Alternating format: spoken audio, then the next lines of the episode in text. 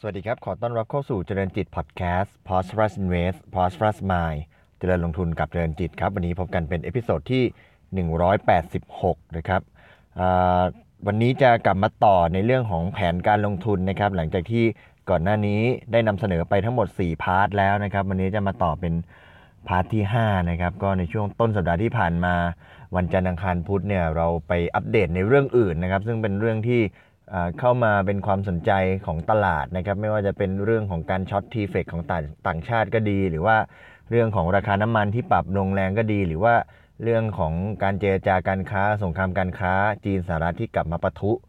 เป็น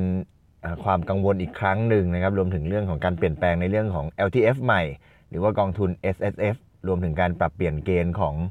IMF นั่นเองนะครับก็หลังจากจบการอัปเดตเรื่องด่วนๆต่างๆมาแล้วนะครับวันนี้กลับมาต่อ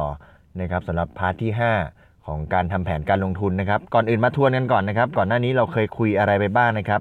ในการวางแผนการลงทุนในพาร์ทแรกเราคุยเรื่องของความเสี่ยงนะครับแล้วก็ผลตอบแทนนะครับพูดถึงการ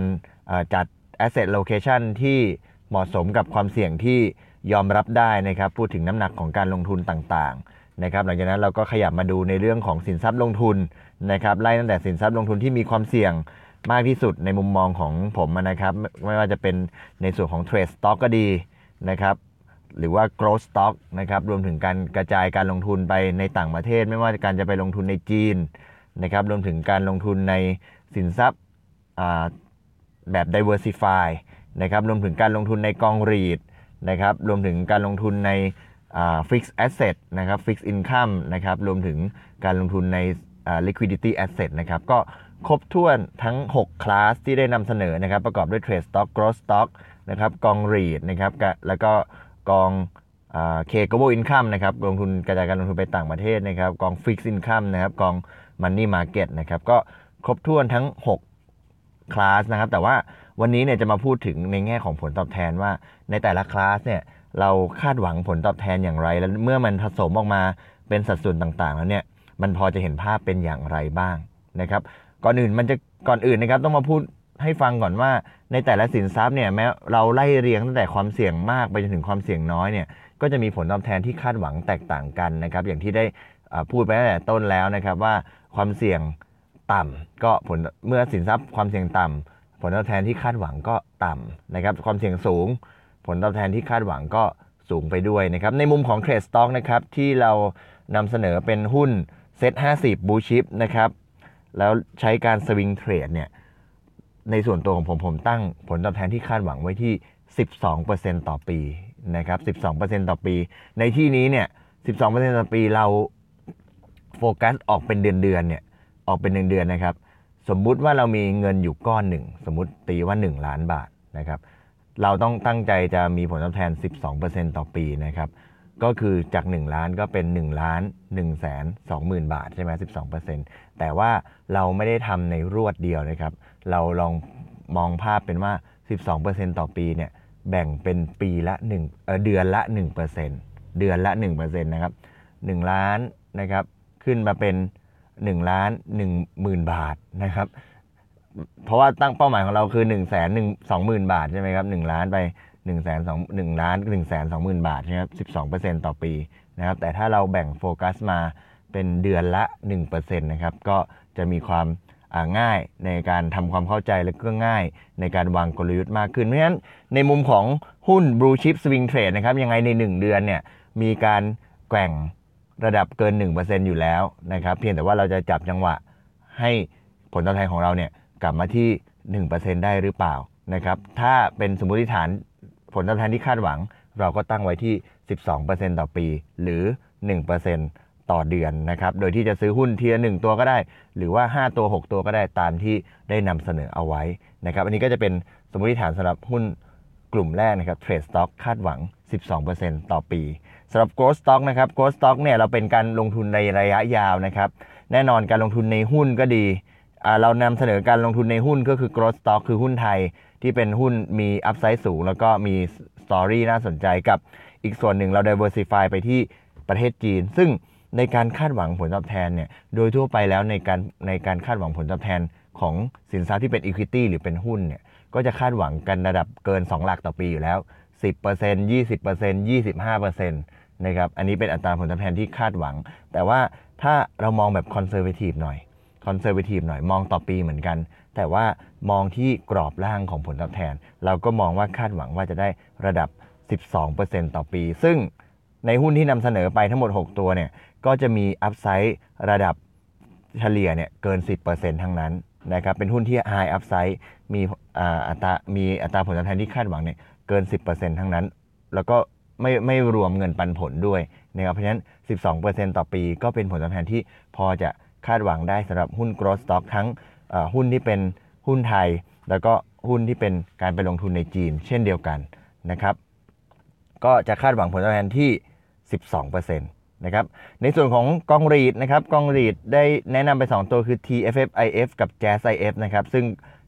TFFIF เนี่ยมีผลตอบแทนเงินปันผลอยู่เกือบ 4% ในขณะที่ JASIF มีผลตอบแทนอยู่ 9% นิดๆนะครับเมื่อผสมกันแล้วเนี่ยถ้าผสมแบบ 50-50 เนี่ยผลตอบแทนก็จะอยู่ราวๆสัก 6% บวกลบนะครับ 6% บวกลบนะครับมาในส่วนของ K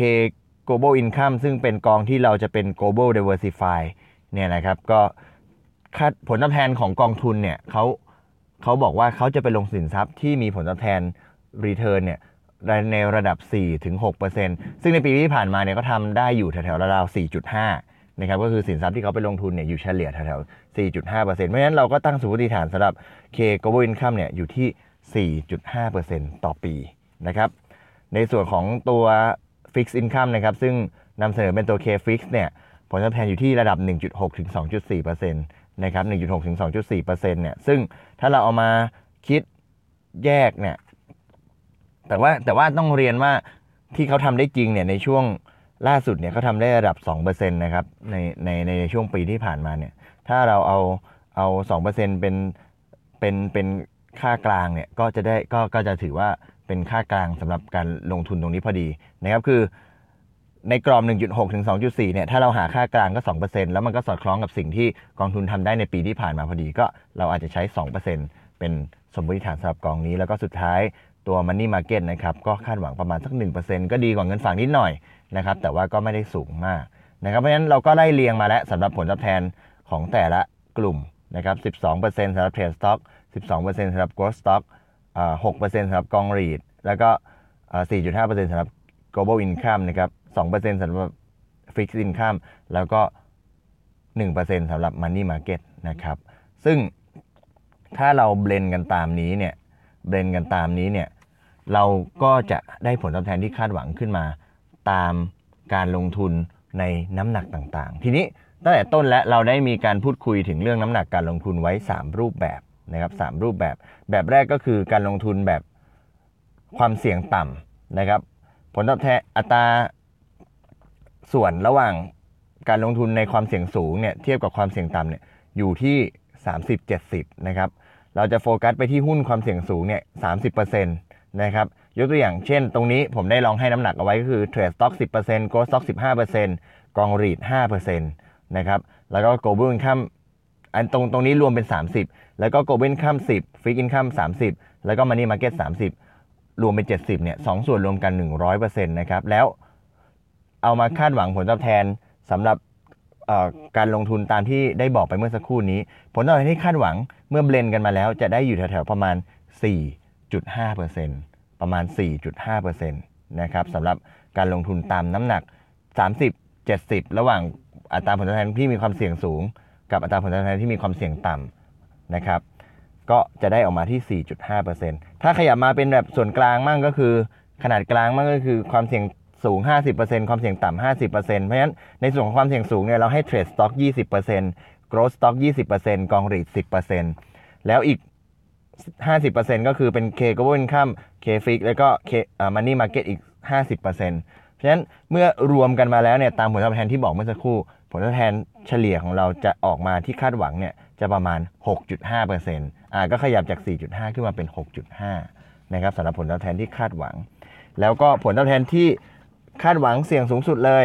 นะครับเสี่ยงสูงสุดเลย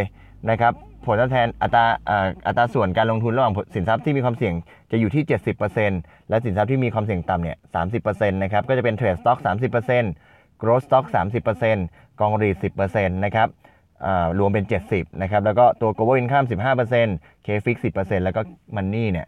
5% รวมเป็น 30% เหมือนกันเนี่ยเฉลี่ยออกมาแล้วจะได้ประมาณสักราวๆสัก 8.25% นะครับ 8.25% นะครับก็ขยับไล่เรียงขึ้นมานะครับสำหรับผลตอบแทนที่คาดหวัง 4.5 6.5 แล้วก็ 8.25% ซึ่ง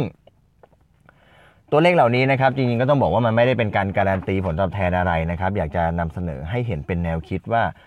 ในมุมมองของการวางแผนการลงทุนเนี่ยเราจะต้องตัดสินใจในสัดส่วนต่างๆไม่ว่าจะเป็นในเรื่องของการลงทุนในความเสี่ยงที่เรายอมรับได้นะครับแล้วก็การเลือกสินทรัพย์ที่มันมีผลตอบแทนที่คาดหวังเนี่ยอย่างเหมาะสมนะครับลองนึกภาพว่าถ้าเราไปลงทุนเฉพาะเป็นกองที่เทน้ำหนักไปเฉพาะที่กองที่เป็นฟิกอินคัมนะครับแม้ว่ามันจะมีความเสี่ยงต่ำแต่ผลตอบแทนมันก็ทำไม่ได้แต่เมื่อเราเพิ่มสัดส่วนของสินทรัพย์ที่มีความเสี่ยงขึ้นและมีอัตราผลตอบแทนที่มากขึ้นเราก็จะเห็นผลตอบแทนที่คาดหวังที่ขยับขึ้นตามด้วยนะครับในขณะเดียวกันเนี่ยในการที่เรามีการกระจายความเสี่ยงไปในหลายๆสินทรัพย์นะครับก็จะช่วยให้เราสามารถปกป้องเงินลงทุนของเราได้ด้วยครับลองนึกสภาพว่าถ้าเราเห็นหุ้นมีการลดลงหุ้นไทยมีการลดลงเรายังมีการลงทุนในจีนเรายังมีการ diversify ไปต่างประเทศหรือถ้าต่างประเทศไม่ดีหุ้นไทยอาจจะยังพอได้รับเงินปันผลอยู่บ้างหรือมีกองรีดที่ให้ผลตอบแทนให้กับเราอยู่บ้างก็เป็นน้ำหนักที่จะช่วยรักษาผลตอบแทนให้กับเราเช่นเดียวกันในขณะที่ก็มีสินทรัพย์ในส่วนของ fixed income ที่เป็นผลตอบแทนที่ค่อนข้างสม่ำเสมอแล้วก็มีความเสี่ยงต่ำแล้วก็มีสินทรัพย์ที่เป็น money market ไว้สำหรับเมื่อถ้าเรามีการลงทุนที่น่าสนใจโอกาสที่น่าสนใจเราสามารถปรับเปลี่ยนการลงทุนไปลงทุนในสินทรัพย์อื่นๆที่สามารถเพิ่มน้ำหนักขึ้นได้เช่นเดียวกันนะครับตรงนี้ก็เป็นภาพตัวอย่างที่อยากจะให้นักลงทุนได้เห็นถึงความสำคัญของการทำ asset allocation แล้วก็เรื่องของการลงทุนในสินทรัพย์ที่มีผลตอบแทนสอดคล้องกับความเสี่ยงที่ยอมรับได้นะครับในมุมของ